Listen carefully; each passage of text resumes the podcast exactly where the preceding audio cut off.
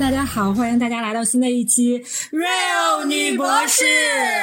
我们是三个来自东北的 ladies，我是 Amy，我是西索，我是 Freda。我们一起搭档做这个节目呢，是和大家聊一聊我们的博士的学习和生活，希望能够在你跑步、做饭或者是通勤的闲暇时光，能够带来一些有效的信息和一丝丝快乐。我们亲爱的听众朋友们，你们在科研生活当中，你们获取最新的发表的论文这些消息，你们是从哪里获得的呢？你们是订阅了这些期刊吗？还是什么？今天我们要给大家推荐一个比较好的渠道，就是通过微信公众号。这一期呢，我们会推荐几个我们最常用的微信公众号，从那上面我们可以看到最新的一些研究进展、最新发表的科研成果。然后我跟西索和我们基本上我们身边所有的人都会共同关注的一个是叫 X 帽资讯的，我觉得他现在应该应该算是做的最权威、最大的一家资讯的公开的，它是一个公共的平台，所有的期刊发表的新的论文都会在这上面进行推广。它中间有一个叫“我的关注”，我的关注这一块儿，你是可以注册登录之后，你可以选择，比如说你要关注的期刊，比如说你只看 Nature 啊、正刊啊和它的大词刊呢，或者是你要是做材料的，平时看一些 JACS 啊、Angle 呀。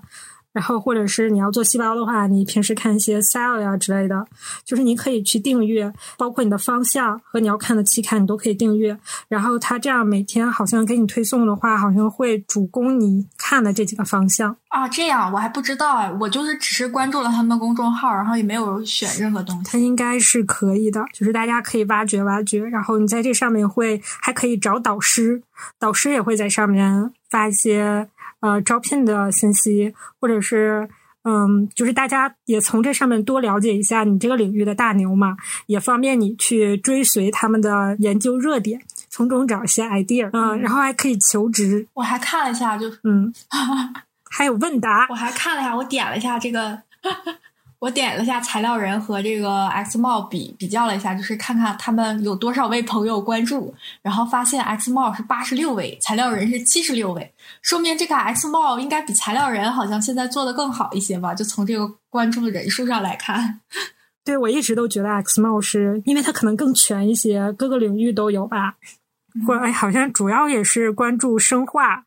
材啊，关注化学材料、生命 科学领域啊，还是生化环材。总之是我们天坑专业的，就是可以可以关注，值得关注。然后西索想要推荐的是叫材料人，是吗？嗯，对，因为我我呃关注他的时间比较长一些，就是功能上也也差不多，就是他也会推荐一些这个，嗯，他会推荐某个组，就是介绍某个组，然后介绍。某个组发的文章，然后以及材料人还有一些就是一些课程，然后就是可以学一些像什么，他会介绍 SEM 或者 SRD 这些东西，然后还有一些其他的吧，他们好像还做了一个 App。然后里头可能还有一些其他的这个资讯，但其实我用的主要也是就是看一看别的组发了什么文章，有什么新的能看一看，就这种吧。嗯，哎，那个能学一些那个仪器什么的也不错，有不懂的上去看一看也可以。好像是可以学，对，嗯，有他家他家有免费的一些课吧，然后也有付费的。但是付费的我肯定我肯定就不参与了，像我这么抠的人，你可以给他们讲课。你还有要推荐的吗？嗯，我还有用过，我看看啊，有一个叫什么，我还关注了青塔，哎呦，它上头就是有会有一些什么信息，就是像是呃，我看看啊，一些什么信息，最是这是这题目什么最。最高上升五百名家，近五年哪些高校国际排名进步最快？就类似于这种信息，清塔里头都是哦。然后或者说这个优清、结清啊，就是类似于这种信息。果然看的有些高端哈。然后还有一个就是有一些什么，就是科研八卦之类的。科研八卦是啥呀？科研八卦，我看看，我看的是生物学霸。生物学霸那里面讲的啥呀？我看就是有一天我给你们分享的那个最经典的是啥来着？我找找啊。嗯，什么那些被导师插手干预的实验室恋情，后来都怎么样了？然后还有那天就是当有一天你毕业的时候，你的同学突然变成了师母，就这个这个都是他们起的，他们发的。可以可以，我觉得能跟他媲美的只有那个了，就是那个找对象的那个 app，那个那个公众号叫啥来着？找找对象的 app，杨晓辉。对，我觉得能跟你这个媲美的只有他了，其他的根本就不行，X 帽也不行。对，其实我也不知道这这这我是怎么关注他的，反正就是这样，就是感觉是一些呃周边新闻吧，也不能叫花边，因为也有一些不是。所以就是对，那我们就给大家也顺道推荐一下那个吧，杨晓辉是吗？叫我就我写上，就是大家里面就是都是基本上都是，哎，好像是东北地区的多呢，是不是？感觉好像都是什么什么什么。什么什么吉大的、哈工大的，好像都是这边的多，是不是？大连理工的是吗？我不知道啊，因为我没有进去过。但是不知道听他们吐槽说，养好小辉里头有一些人感觉。就是他们加的那个群，就是在里头看看笑、看热闹的感觉，就是感觉里头会有一些很神奇、很搞笑的事情发生。其实这不挺好吗？正好，所以我才说，就这个才能跟你那个媲美啊。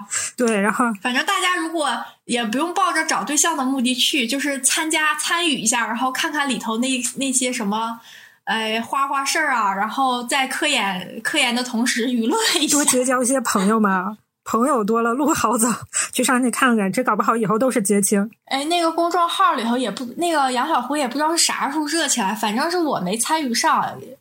要早知道有这么公众号，我也要加一加，哪怕是不去找对象，我也想看看里头的花花事儿。你太逗了，你现在也不啊？你就当给别人找呢。好像我记得，好像我们身边有认识的人在这个上面发过，还是说在这个上面成功的找到过呀？有是吧？啊，是不是有个师？咱们那师妹是吗？是在杨小辉上吗？好像是。然后还有个师妹是在小木虫上。对对对，真的随便点开几个漂亮的妹子多哎。嗯，反正就是在他们找成之前，我都觉会觉得，哎呀，感觉不太靠谱的样子。但是他们找成了之后，觉得啊，原来也有成的，就这种感觉，就感觉可能还行。嗯，他们他他们两个让我相信了，原来这种网恋还可以成功。那很多，那我来说一下我推荐的吧。我觉得我想推荐的第一个是叫返璞，返璞归真的返璞，他是闫宁，我印象中是和他的大学室友吧，然后他们一块儿做的这样的一个公众号，然后里面大部分都是肯定都是跟生物相关的一些科普知识更多一些，他可能不一定是最新发表的论文前沿。但是科普的知识很多，就比如说他当初讲了一下新冠疫苗现在的研究进展，就是当初讲的。然后，嗯，比如说他最新发表的这篇是二零二零年人类发现了哪些新动物，对吧？就是这些奇怪的动物知识。然后还有是说，比如说他们请科学家在讲一些预防下一场瘟疫，全球瘟疫。呃，他们还做了一些，就是比如说最新的统计啊，美国癌症死亡率下降幅度再创新高，哪些因素在影响？就是有的是可能是他们直接请到了这个领域最专业的人。然后让他们来给大家讲这些东西，那一定是就是和我们从百度上搜来的知识是就是还真伪难辨的不一样。就是这里面能拿来的，就是真的是有科学依据，真的是在这个领域在做这件事情的人来讲这些，所以就是会帮大家扫扫盲，然后帮大家去伪存真一下，就是都是真实可靠的知识。我另外推荐的一个呢是叫知识分子，这个应该是。嗯，饶毅教授他们一块儿做出来的这样的一个科普的公众号，也是和生物医药相关的比较多的一些知识比较多。比如说，他会讲他最新的话，就会讲辉瑞的疫苗有效性有效性究竟几何。嗯，还有比如说会讲修改基因能否破解长生不老的难题。或者是他也会讲，就是一些嗯，比如说一些相关领域的时事新闻，比如说 MIT 校长对华人学者陈刚被捕事情事件表示沮丧，就是这些在我们科研圈子的一些热点新闻。然后他们也会有一些客观的解读和一些专业人来表达他们的看法。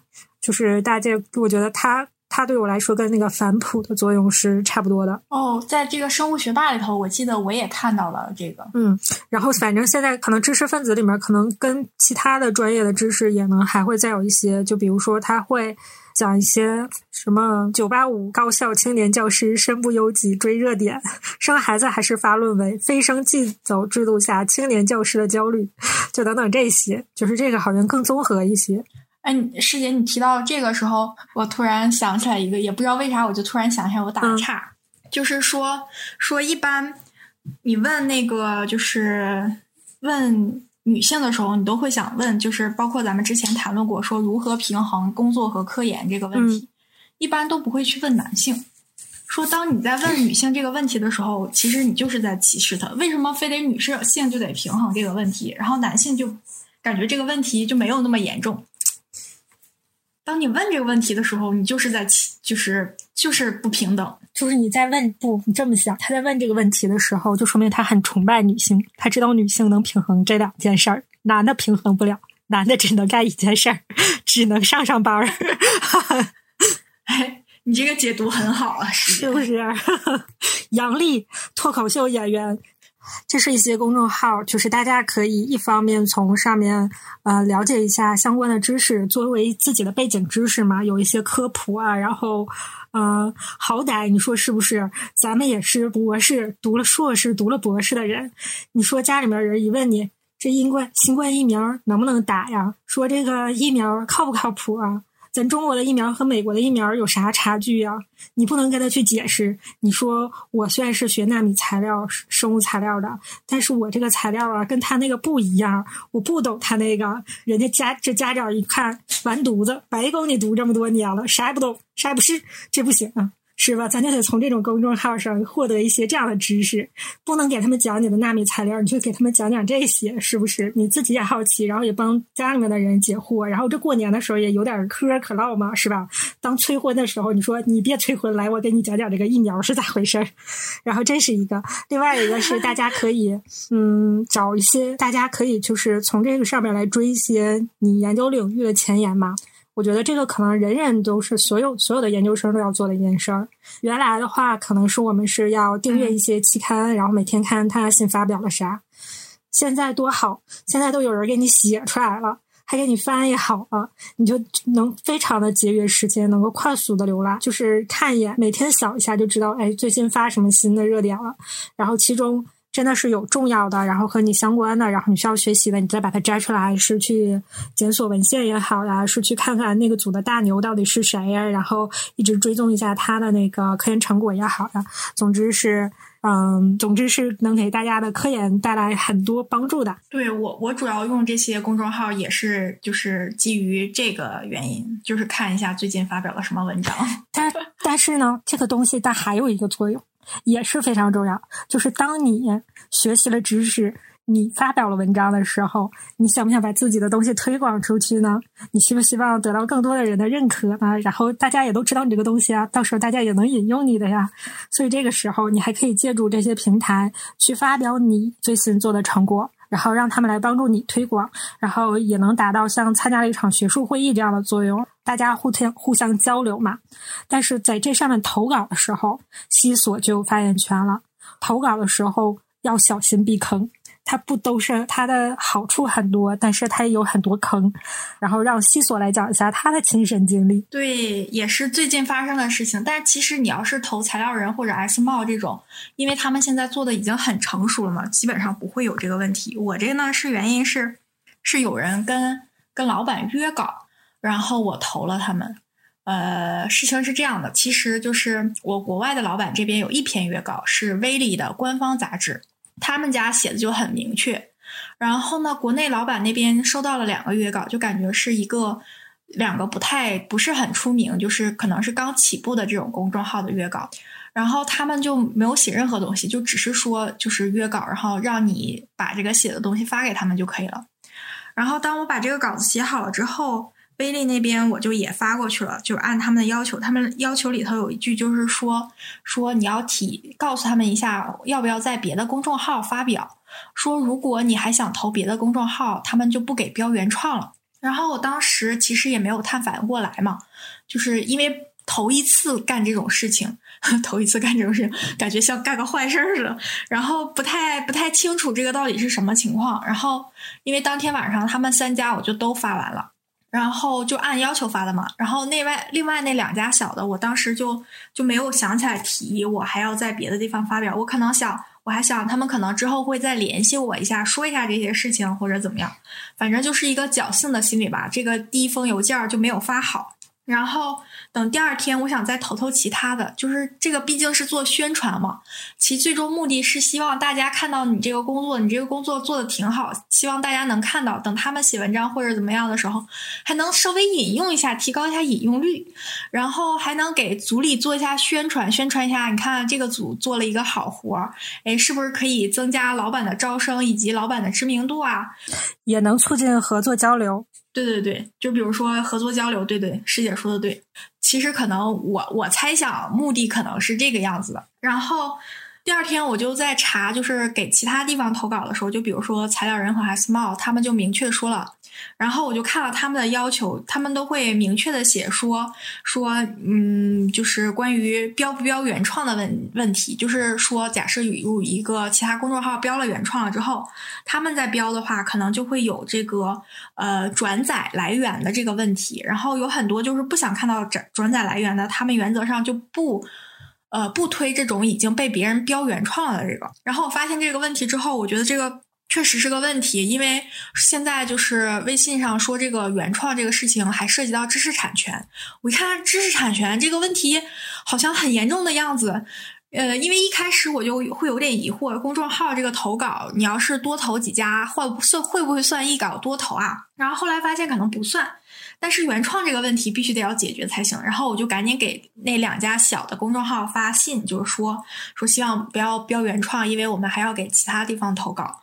然后呢，呃，这就等着他们回信嘛。然后在等的过程中，一个师弟就把一个公众号，其中一个公众号的这个文章就甩出来了，哎，大家就祝贺。然后我点进去一看，哎，他们标原创了。然后我心想，标原创怎么整嘛？当时也还没有那么清楚。但是你把那个原创，你点一下那个原创的时候，就会有一些解释说明，还有什么呃，你在几个小时内收到短信了之后，就是意味着侵权，你要删除啊，或者怎么样？我一看这个事好像还有点严重，因为我得把这个事情办好嘛，因为老板交代了，还要往别的地方投稿。然后心思，哎呀，这咋整？然后。这都已经发出来了，然后但是过了很久，我就很着急，我就觉得。我在发在这个过程中，我就在想，我就觉得那两家小的那个公众号可能有一点点什么嫌疑呢？就是就是他先不提这个问题，不提你要那个往别的地方投稿的这个问题，他就默认你是原创。你要是跟他们说了，事先跟他们说了，那他们可能就不发原创，也这事儿也就过去了。但是你要是没说呢，你们你给他发过去了，他就先抢这个时间把这个发成原创稿子。然后这样可能更加有利于他们的宣传吧，我感觉是这样，所以他们可能就没有提，就是我感觉是有一点点就是，呃，耍点小聪明。但是在我看来，因为这个事情是要我把它办明白的嘛，我就觉得他们这个行为就很流氓。因为你想，这两家小的公众号同时都没有提这个问题，只有那些现在做的很成熟、很出名的这个公众号都会把这些东西明明白白的写全。而且在发的过程中，你也不能保证说，他们也许在收到了我的第二封邮件，就是要求不要标原创的时候，他们到底发没发这个稿子？也许他们看见了，然后他们赶紧抢发出去，就是为了这个原创呢？有这样的可能，我觉得是有这样的可能，或者也许他们就没有看到，就是那第一封邮件里也有问题了，他们没有在第一封邮件里标明白，那就是想想想走这个漏洞。就无论如何，我就是觉得他们耍了流氓。然后就是这个样子，因为嗯，然后后来后来他们就回邮件了，就意思说说这个原创就已经发了，那怎么解决呢？就是开一个呃白名单，就是双白，就是说这个双白开了之后可以不显示那个就是来源，就是这个呃文章的来源是哪里，然后可以进行任意的修改。呃，然后我就让他加了白名单，就把另外一个那个小的那个公众号加进去了，还有威利，因为威利也约稿了，就把他们两个也加上去了。然后当时我就感觉，嗯，我我觉得这样可能应该是就是已经就是解决了吧，也许是解决了。然后我就在想，我还想在材材料人投一下，然后我就加了那个编辑的微信，然后他们就意思说，因为我联系过他两次，就问这个东西有没有办法解决，能不能再投。他们的意思就是，原则上来说，他们不转这种已经就是别人发了原创的稿子。然后这是头一次，那是我这解决了原创问题。我问他，对方开了双白可不可以？然后他说，原则上他们不转发，就是，呃，有来源出处的。但是最后现在可能其他那两家转了之后也没有来源出处，但是我也就没最后再联系材料人了，因为就感觉这个事情挺麻烦的，我还要麻烦人家第三次，可能人家原则上就是不转这个东西了。对方有原创，他可能就不太愿意，他可能就怕。以后会有什么纠纷之类的，然后就是这样，我就再没联系他。呃，外加 X 帽那边我也有考虑，就往他们那边投稿，但他们他们家就是他们家要求给他们投稿就是必须是原创。如果你要给其他家投稿的话，就是他们也可以可以给投，就可以开一下白名单。然后就是这个样子，就是材料人呃 X 帽的这个就是要求就是非常非常明确的这种感觉。然后我一看人家要求原创，那就算了吧。然后就是这样，然后吧，我觉得可能，呃，最后比较好的是我其实一直担心威力会不会他们发现，就是因为他们在投稿的时候能能显示说有人已经给标了原创了，然后我就一直在担心威力看到了人家标原创了会不会不给发，但最后还好的是就是威力给发了，所以这三家公众号都发了就还算解决了，唯一没有达成呃要求的就是这个材料人没有发，嗯，那也就这样就算了。嗯，这个事情吧，我还跟我国外的老板讨论了一下，然后他其实不太，他觉得国内公众号他不太在意，所以就还好，这件事情也就这样了。他也说说，哎呀，希望菲利能给发还是比较好的，因为我想，为什么我的这个文章要被一个不知名的小公众号给标原创，还而且没有我的名字？正常，就算你标了原创，你应该写就是是谁投的稿，是谁的原创吧？他们直接写的是他们编辑的名称，没有任何我的名字，也没有我或者我们组投稿也可以，也没有这个。然后还给我直接标了原创，我就觉得哎呀，但是这个事情也没有办法，我没处理好嘛。你要是要求，人家肯定就给了，你又没有要求，第一批第一封邮件就没有发好。反正那两天我会我会觉得，就是他们就是耍流氓了。就是这个事情，当然也怪我，我没有办好，我没有在第一时间就把这个事情解决。但是我真的是不太清楚这里头的门道嘛。然后就是这个样子。哎呀，我其实最开始想的就是大家都不要标原创，然后我多投几个那个呃公众号，这样还能多宣传宣传嘛。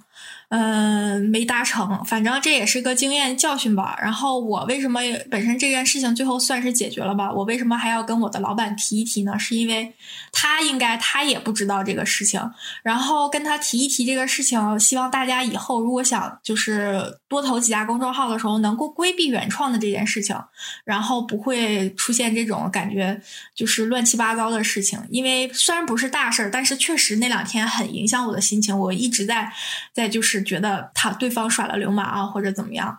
嗯，希望大家引以为戒吧。就是有发文章了之后，想去那个呃，想宣传宣传，就可以投这些公众号。呃，其实我原来我也不知道，原来这个东西可以自己投稿的。我以为都是他们就是自己写，但是发现啊，可以自己投稿、自己宣传，哎，还挺好的。我以后我以后再发文章，我也我也要写。我我都要投，管他老板说没说呢，我就往出投，就一稿多投呗。我要给自己宣传。不，你可以写出，对，你可以写出不同，不加原创一稿多。你可以写出不同的版本来，都是你这一篇文章，然后但是写出不同的版本来，投他十个八个，那不是那不是太麻烦了吗？现在也不用说是一这个这个一稿多投跟科研圈的一稿多投也不一样，你只要不加原创就可以一稿多投，就是给大家提个醒儿。第一个是告诉大家有这样的一个机会去宣传你自己的东西，然后第二个呢，就是宣传的时候也一定要注意，然后保护好自己的合法的权益。我觉得现在，我觉得如果是科研工作者在搞这个公众号，也不至于这样。我觉得现在可能就是发现这个科研公众号可能有利可图，他这个手段就感觉有点像媒体的这种感觉，就是抢，谁先抢到了就是谁的。但是你你不提，我就当默认我们自己就发原创。你既然没提，我们就发；你提了，我们就按你的来说。我感觉就是这个样子。因为后来我还去翻了一下他家公众号，感觉有不少好的杂志，像 AFM、呃 SS Nano 也被他们家标了原创。我我就觉得可能同样也跟我一样被小小坑了一把吧。因为毕竟在我感觉，我既然投稿大家都发，我为什么要让你标原创？你一个小公众号，最少我也得让官方公众号标原创吧。我当时真的就在想，我我让威力标原创多好啊！我为什么要让你 标原创？嗯，好了，师姐你可以继续了，我就是感慨一下的。